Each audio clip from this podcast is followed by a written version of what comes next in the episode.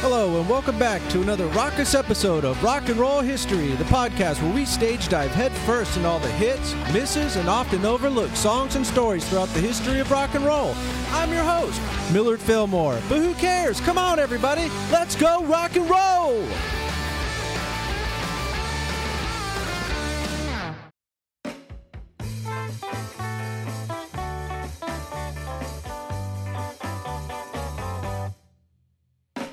Today's episode takes place on August 14th, 1962. Just a few days earlier, Marilyn Monroe had been found dead in her home from an overdose of sleeping pills and chloral hydrate. Although ruled a probable suicide, her exact cause of death is still disputed to this day. On this same day, Nelson Mandela was arrested in South Africa and charged with incitement of starting a rebellion.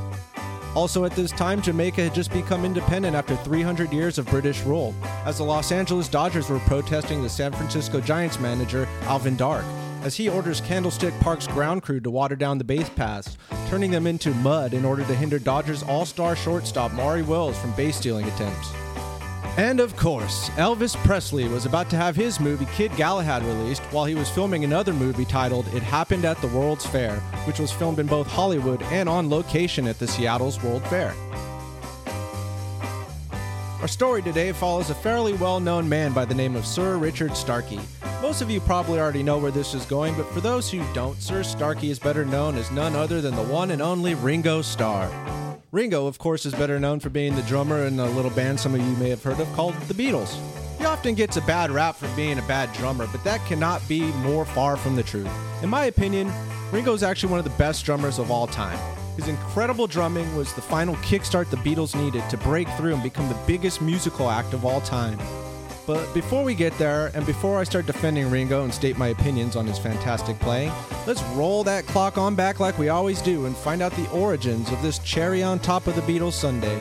This time we'll go back to 1940 and we'll find out who this Sir Richard Starkey, aka Ringo Starr, one of the most important drummers of all time, really is.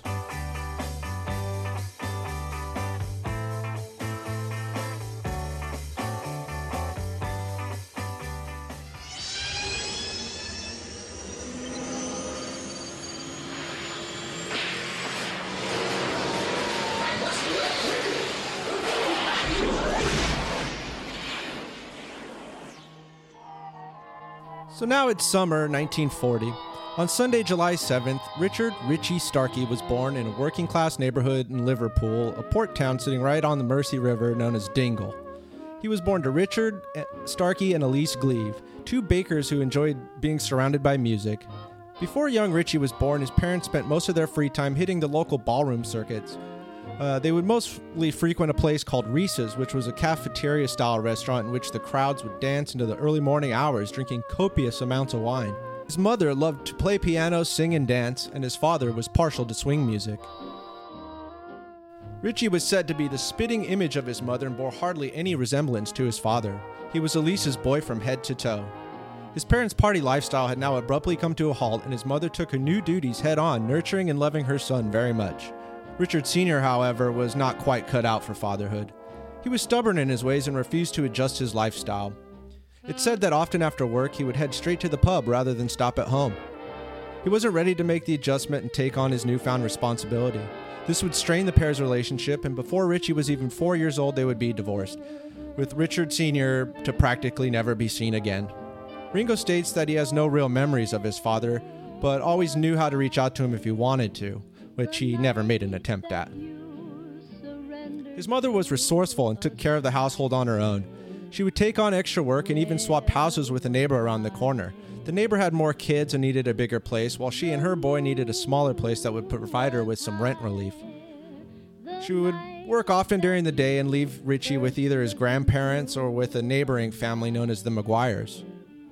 This time with his grandparents and the McGuires filled the gap left by his father. He would often spend days with Maria McGuire, who acted as his surrogate sister. She was four years older than him, and the two would often sit at the piano together and sing songs or go walking about town. It's said that Ringo's upbringing was more Dickensian compared to the other Beatles. While the others grew up working and middle class, Richard Starkey's life was described to be more ordinary poor. He wasn't a barefoot, ragged child, but like all families who lived in Dingle, he was part of the ongoing struggle that it was to survive in the area. The neighbors would often help each other out, and they had a sense of community with each other. Dingle, considered a, like most inner city ghettos, was a dangerous terrain. There was that little sense of community, but outside of that, the atmosphere was bleak and treacherous. It was the kind of place where you were safe on the street you lived on, but if you strayed a few feet outside of that, you would be putting yourself at risk of danger or a violent situation. Ringo is quoted as remembering Dingle to be the type of place where you kept your head down, your eyes open, and you didn't get in anybody's way. Walking around town with Marie, young Richie, like most Dingle boys, quickly developed intuitive street smarts. Street smarts aside, his mother Elise would frequently worry about him. She would go out of her way to make sure he was always safe and with the McGuires or his grandparents. Having that small sense of community near her home gave her some relief, but unfortunately, there was one thing she couldn't protect her son from, and that would be illness. A few days short of his seventh birthday, on July 3, 1947, young Richie started to complain to his mother about a stomach ache and stabbing pains in his side. At first, she thought he was just having some indigestion and brushed it off, but as the night went on, his symptoms continued to get worse. As the pain grew stronger, and his temperature started to rise, she called for an ambulance and had him rushed to a nearby children's hospital. Turns out it was appendicitis, and after a simple procedure, the appendix was removed. However, the aftermath caused him to develop a condition called peritonitis, which is a deadly inflammation of the thin layer of tissue inside the abdomen. This would cause young Richie to fall into a coma, and the doctors told his mother to prepare for the worst. A few days later on his birthday, July 7th, his mother, accompanied by Miss McGuire, arrived at the hospital prepared to say their goodbyes. Miraculously, though, he began to open his eyes, which, much to everyone's relief, was the first sign of recovery. The doctor said he was lucky to survive and he now required rehabilitation and would have to stay in the hospital. It was a lengthy recovery where he spent six months in a crowded hospital ward and then another year and a half at home in bed after he suffered a relapse. By now, so much time has passed that it was impossible for Richie to integrate normally back into school. He was now in the fourth grade but couldn't read or write. He said math was like a foreign language to him. School became a terrifying burden, and he felt ostracized when he was there. So each morning, after packing up his books and saying goodbye to his mother, he would instead ditch school and often hang out in parks with other truants until it was time to return back home. This caused young Starkey to be viewed as an outcast in his neighborhood, so Marie McGuire began to tutor him, much to his mother's encouragement. He wasn't thrilled at having to learn all this school stuff, but he quickly began to make incredible progress. However, as misfortune would have it, there was a disastrous setback. Marie said it seemed like they were this close to bringing him up to proper school standard when he got sick again. This time it was tuberculosis, which wasn't much of a surprise to anyone. At the time, there was an epidemic going around, and it seemed like everyone in the poor streets of Dingle were either wheezing, hacking, or coughing. Young kids were probably the most susceptible to this. He ends up back in the hospital again, but this, not being his first rodeo, understood the hospital life and quickly began to make himself at home. Normally shy and awkward, Richie seemed to thrive in this new hospital setting. People described him as the mayor of the ward, and he would quickly make friends with all the other kids and nurses. The staff would organize playtimes and various other activities for the kids to do as an outlet to help them get through their time in recovery. One day, the staff begins to encourage the kids to start an activity that would ultimately change the course of Richard Starkey's life. As an attempt to help the kids with their motor activity and to prevent them from having angsty outbursts, the staff brought in various musical instrument like toys and encouraged the kids to join in and play as the hospital band. The instruments were things that were easy for kids to play, like triangles and tambourines. Richie is said to have ended up with cotton bobbins, which sounds super British to me, and I'm assuming is kind of like sticks that you wrap yarn around or something. Anyway, he would beat on the cabinet next to his bed as the band's drummer. He immediately fell in love with the drums. At first, he just was kind of thumping on the cabinet, but he soon started to experiment with different movements in his wrist. He was intrigued, and it seemed that drumming just kind of came naturally to him. His playing quickly went from a flat, dull thump and progressed into more complex rhythms. In no time at all, he was completely consumed by the drums, and it was all he could talk about. Marie McGuire even managed to get him a copy of Alyn Ainsworth's record, Bedtime for Drums, and he would listen to it on repeat. He would often brag as he listened to the record, One day I'm going to play drums just like that. Eventually, he would return home to, from the hospital, but was ultimately never really going to go back to school. Since now he had fallen even further behind, he found it was too daunting and still felt ostracized by the whole situation. Instead, he would tend to spend his time at home listening to records and tapping along to tin cans with a pair of sticks. It was during this time his mother began to date a man named Henry Graves. Richie immediately bonded with Henry, his new father figure, and he looked up to him as a role model. Henry would introduce him to various types of music, which was key in helping him develop his ear. He never had any formal training, but learned to syncopate complex rhythms and tempos early on, and it was an essential part of growing his roots of his musical foundation. As he grew older, Richie would join the workforce and work various jobs, whatever he could find. He lacked motivation and would bounce around between different menial jobs and unemployment. It's said that his situation taught him indifference rather than ambition. By mid 1956, Henry Graves managed to help him land an apprenticeship as a machinist for the Henry Hunt and Son Company, which was a Liverpool school equipments manufacturer. While working at the facility, Ritchie would meet a fellow apprentice named Roy Trafford, a musician who would often bring his guitar along with him to work. The two quickly became friends as soon as they discovered they both had an interest in music. They would often spend their breaks hanging out together and would talk about their shared love of jazz and blues. It would be during these breaks that Trafford would introduce Richie to skiffle music, which he took an immediate liking to. Upon discovering this new exciting music, the pair would begin to practice together during their lunch breaks, with Trafford on guitar and Starkey tapping along on boxes and tin cans. Soon, another coworker named Eddie Miles would join in on their jam sessions. Eddie would also play guitar, and the trio started up their own skiffle group, which they would call the Eddie Miles Band, later renaming themselves Eddie Clayton and the Clayton Squares, taking the name from a downtown Liverpool landmark. They would play popular skiffle standards such as Rock Island Line and Walking Cane. And while they weren't great, Richard Starkey couldn't be happier. He finally was tapping along in a real life band. On Christmas Day, 1957, Henry Graves gave Richie a gift that would change his life a second hand drum set. It was worn and full of dings and scratches, complete with a trash can lid for a cymbal, but it worked, and it would set the Clayton Squares apart from the hundreds of other local amateur groups in the area, allowing the boys to begin getting gigs and actual stage time in the clubs around town. They began to gig regularly, but at this time, skiffle was kind of on its way out, and American rock and roll was now starting to take over the scene. Richie would continue to play with Eddie Clayton, but at this time he also began moodlighting with other bands on the side. Since he was one of the only kids in town with a drum set, many of the local bands around town had their eye on him.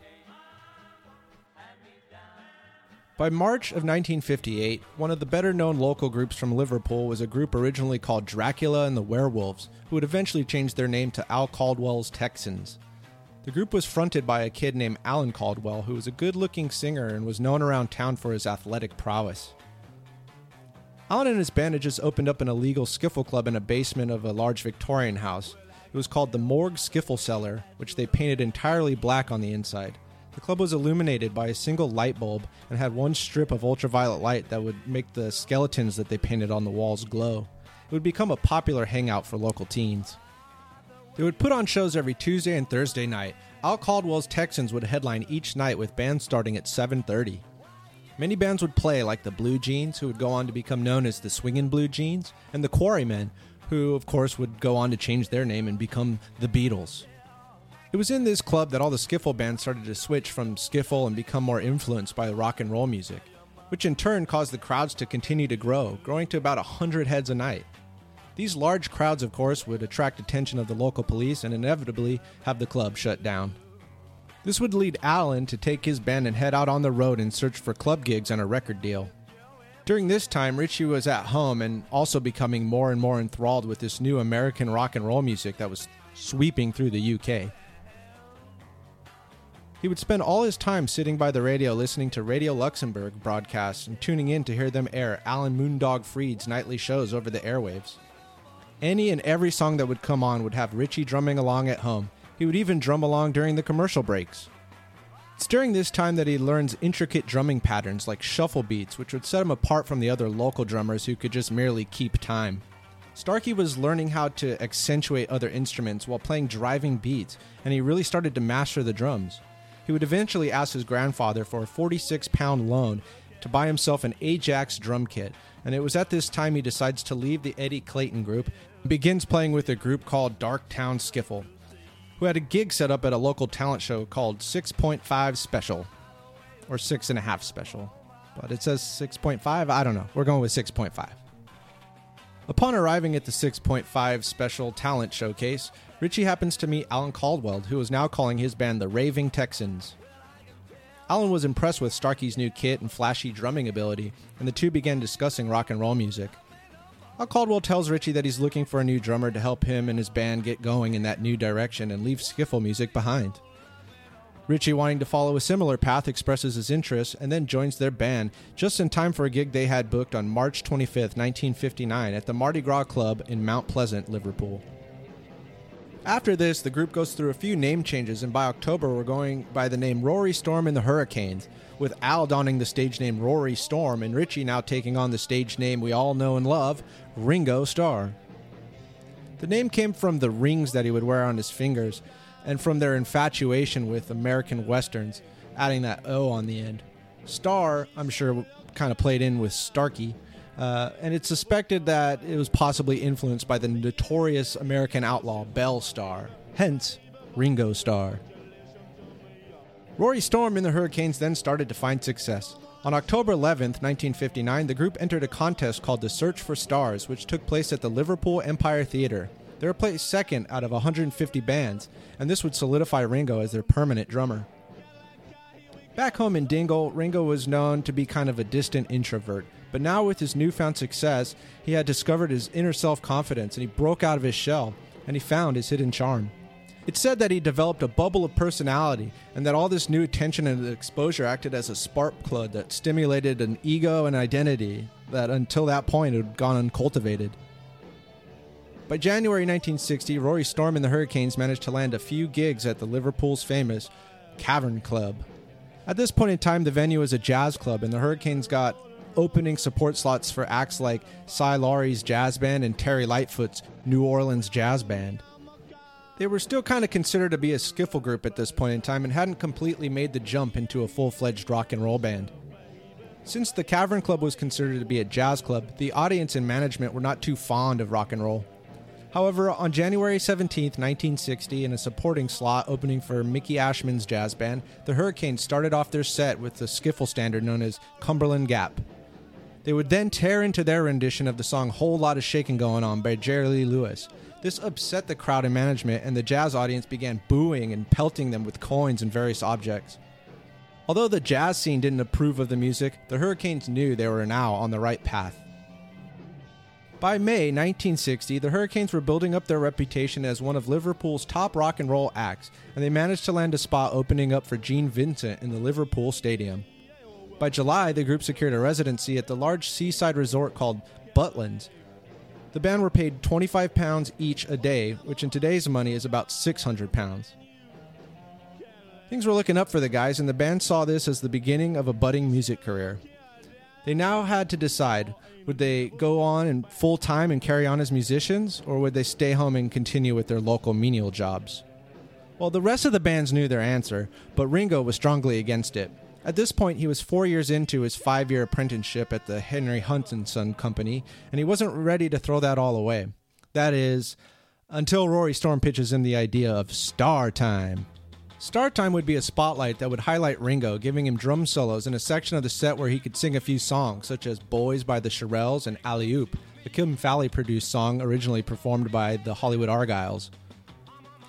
Ringo, still being unsure about the whole deal, is then convinced by Al Caldwell that Start Time would get him all the girls, and hilariously enough, that's all it took for Ringo to change his mind.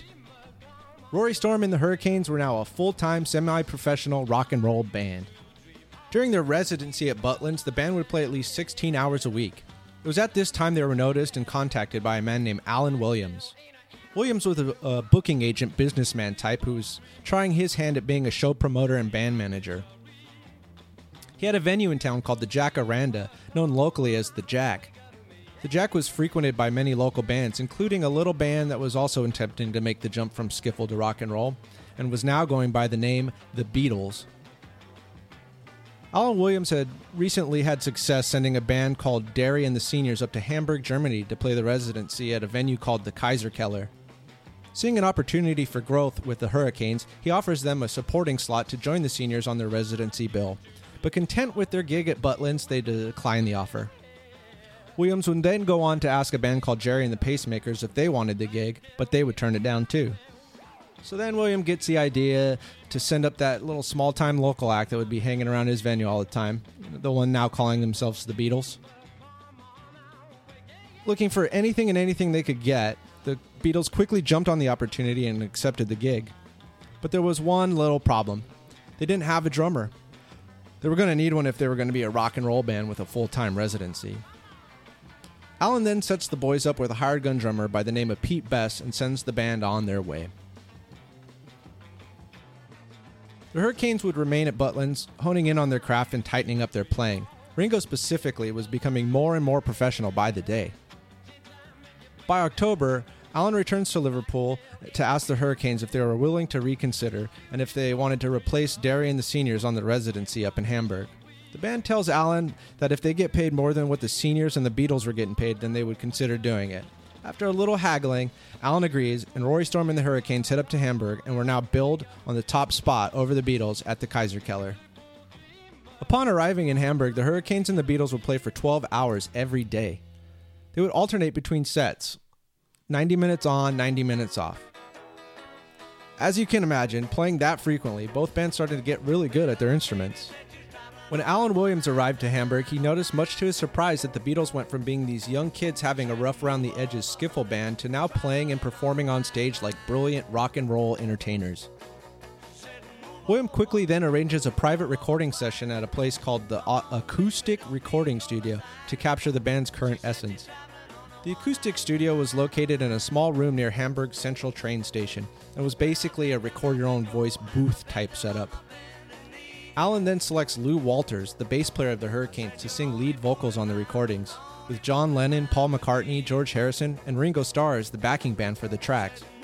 He selected Ringo over Pete Best because Ringo was familiar with the songs he wanted them to record. The songs Alan chose were Fever, September Song, and Summertime. And this would be the first time John, Paul, George, and Ringo would ever play together. Only three acetates of the, se- of the session were made, and unfortunately, the recordings are lost to this day. Hopefully, by some miracle, they will resurface one day. And a quick side note there's a lot of conflicting information about this session, as everyone involved remembers it kind of differently. There's a website I found called Beatlesource.com that has more detailed info on this, and I'll have it posted up on the website if you want to look into it for yourself. So for the next few years, the Hurricanes and the Beatles would bounce between Liverpool and Hamburg, playing different residencies, while the two groups' popularity and musicianship would continue to grow. By now, the Cavern Club and the general audiences were more open to the idea of rock and roll, as this new wave of American rock and roll was spreading throughout the world. On February 5, 1962, the Beatles had a lunchtime gig set up at the Cavern Club and a nighttime performance at Kingsway Club in Southport. As it so happened, their drummer Pete Best was sick and could not play the shows. Being the consummate professionals now that they were, and not wanting to cancel on the gig, the Beatles go and ask Ringo if he would like to fill in and play the drums for them. Fortunately, the Hurricanes had no shows booked for that date, and Ringo agrees. This would be the first time ever Ringo performs live with the Beatles. A few months later, the Beatles would go on to be discovered by Brian Epstein, who would take on managerial duties for the band, he eventually lands them a one year record deal with Polydor Records, and wanting to take the band to the next level, John and Paul decide they need to get a better drummer. On August 14, 1962, Ringo is approached by John Lennon and Paul McCartney, who tell Ringo that they loved playing with him and they wanted him to join their group, and they were giving Pete Best the boot. Ringo tells the guys that unfortunately he just a few days earlier had accepted an offer to fill in for a few residency dates with the King Size Taylor Band, uh, for 20 pounds a week. Upon hearing this and without batting an eye, John offers him 25 pounds a week. Ringo immediately takes the offer, skips out on King Size Taylor, joins the Beatles, and the rest is history. Now, there's a lot of rumors and controversy over why the Beatles would want to replace Pete Best with Ringo Starr. Some people speculate that John and Paul were jealous because he was good looking and Pete was getting all the attention of the girls. But to me, it's clear as day that Ringo was just the far superior player. Here's a clip of Paul on Howard Stern uh, explaining for the first time they played with Ringo that fateful day in 1962 when Pete Best was sick. Was he thrown out of the band because he was so good looking? No, It was his drumming. You know what? The truth was, uh, we just kind of fell in love with Ringo's drumming. Right. Ringo was in another band, and we had Pete, and we were working, and we used to go see this other band. We said, "God, that drummer's good." Right. And one night, uh, Pete couldn't do it, and Ringo sat in for him. And we all just went. It was like, oh my God, what is What do we do happening? There was something funny going on. Yeah. Behind us was this powerhouse and this person who was like taking care of the job, and we went, oh dear. Is the lesson learned from that never, Never be miss work. never miss work? Just show up and don't give anyone that opportunity. That's probably Even if you're it. very ill. right. It's obvious that the band enjoyed playing with Ringo. To solidify this, here's a clip of John Lennon discussing the matter. By then, we were pretty sick of Pete Best too, because he was a lousy drummer. You know, he never improved. You know, and uh, there was always this, this this myth being built up over the years that he was great and Paul was jealous of him because he was pretty and all that crap. You know, and the reason he got in the group in the first place was because the only way we could get to Hamburg, we had to have a drummer. And we just heard that this guy was, we, we knew of this guy who was living at his mother's house who had a club in it, and he had a drum kit, and we just grabbed him, auditioned him, and he could keep one beat going for long enough, so we took him to Germany. And we were always going to dump him when we could find a decent drummer, you know. But by the time we'd got brought back from Germany, we trained him to keep a, you know, a stick going up and down and four in the bar. He couldn't do much else, you know. And he looked nice, and the girls liked him, so, you know, that was all right. So, yeah, to me, it's all about the playing. To further prove my argument, let's listen to a few clips and compare the two drummers playing back to back. Here's a clip of Pete Best playing the song Money.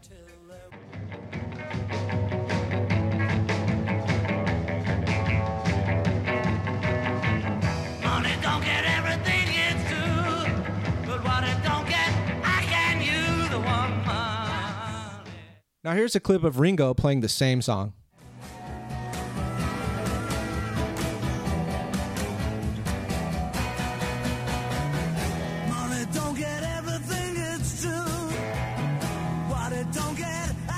Okay, and here's a clip of Pete Best playing I Saw Her Standing There. Well, she was just 17. You know what I mean. And the way she looked way beyond compare. And now, here's Ringo.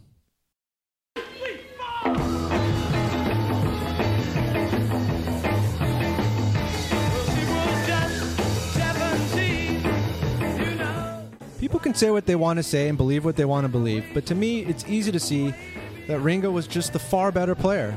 I think they made the right choice. Not only his playing, but his presence and character. He wasn't just a good looking guy who could tap along with the beat, he was more than that. They say Pete Best was in the Beatles, but Ringo was a Beatle. Ringo fit in with the band so much better and added to their camaraderie, charisma, and quick witted style that the world would fall in love with. Ultimately, it was Ringo who would take the band to the next level. His playing was ahead of its time, and although simple, it was full of energy and complemented the guitars well. It was an integral part of the Beatles' sound and style, and it's what would drive them up into the charts, causing Beatlemania and all that. Without Ringo, the Beatles would not have been the Beatles. It would probably just had fizzled out into obscurity after recording a single or two. I've always said Ringo's one of those players who has drum parts where if you just listen to the drums, you can identify the song. And although I'm not much of a Journey fan, their drummer Steve Smith has a great quote. He says, Before Ringo, drum stars were measured by their soloing ability and virtuosity. Ringo's popularity brought forth a new paradigm in how the public saw drummers. We started to see the drummer as an equal participant in the compositional aspect. One of Ringo's greatest qualities was that he composed unique stylistic drum parts for the Beatles songs. His parts were so signature to the songs that you can listen to a Ringo drum part without the rest of the music and still identify the song. And I mean, I have to agree with this. Check out this clip of me playing the intro of a Beatles song on drums. As bad as my playing is, I bet you can still guess what song it is.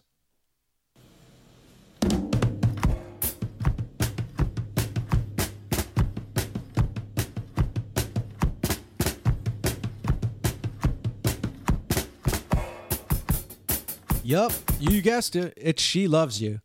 And I think it's amazing how I'm not even really a drummer, and it's still recognizable. There's a quote I found in the comment section from songfacts.com that needs a citation, but it says Starr is also considered to have advanced various modern drumming techniques for playing and recording, such as matched grip, which is a way of holding the sticks, placing the drums on high risers for visibility part of the band, tuning the drums lower, using muffling devices on tonal rings, along with the general contributions to the Beatles as a whole. He really changed the way people approach the drums. I mean, how many drummers can you even name that come before Ringo Starr? Uh, Like Buddy Rich? Well, Buddy Rich is great and all. He certainly isn't rock and roll. Ringo's drumming is extremely important. Think about how many bands the Beatles influenced. I mean, you wouldn't even have the Rolling Stones without the Beatles. I don't think you need me to point out just how important the Beatles are, but I wanted to spend this episode highlighting a drummer who single handedly changed the way drums and rock and roll music would be played forever. Sir Richard Starkey, the cherry on top of the Beatles sundae, one of the greatest and most important drummers of all time, the one and only Ringo Starr.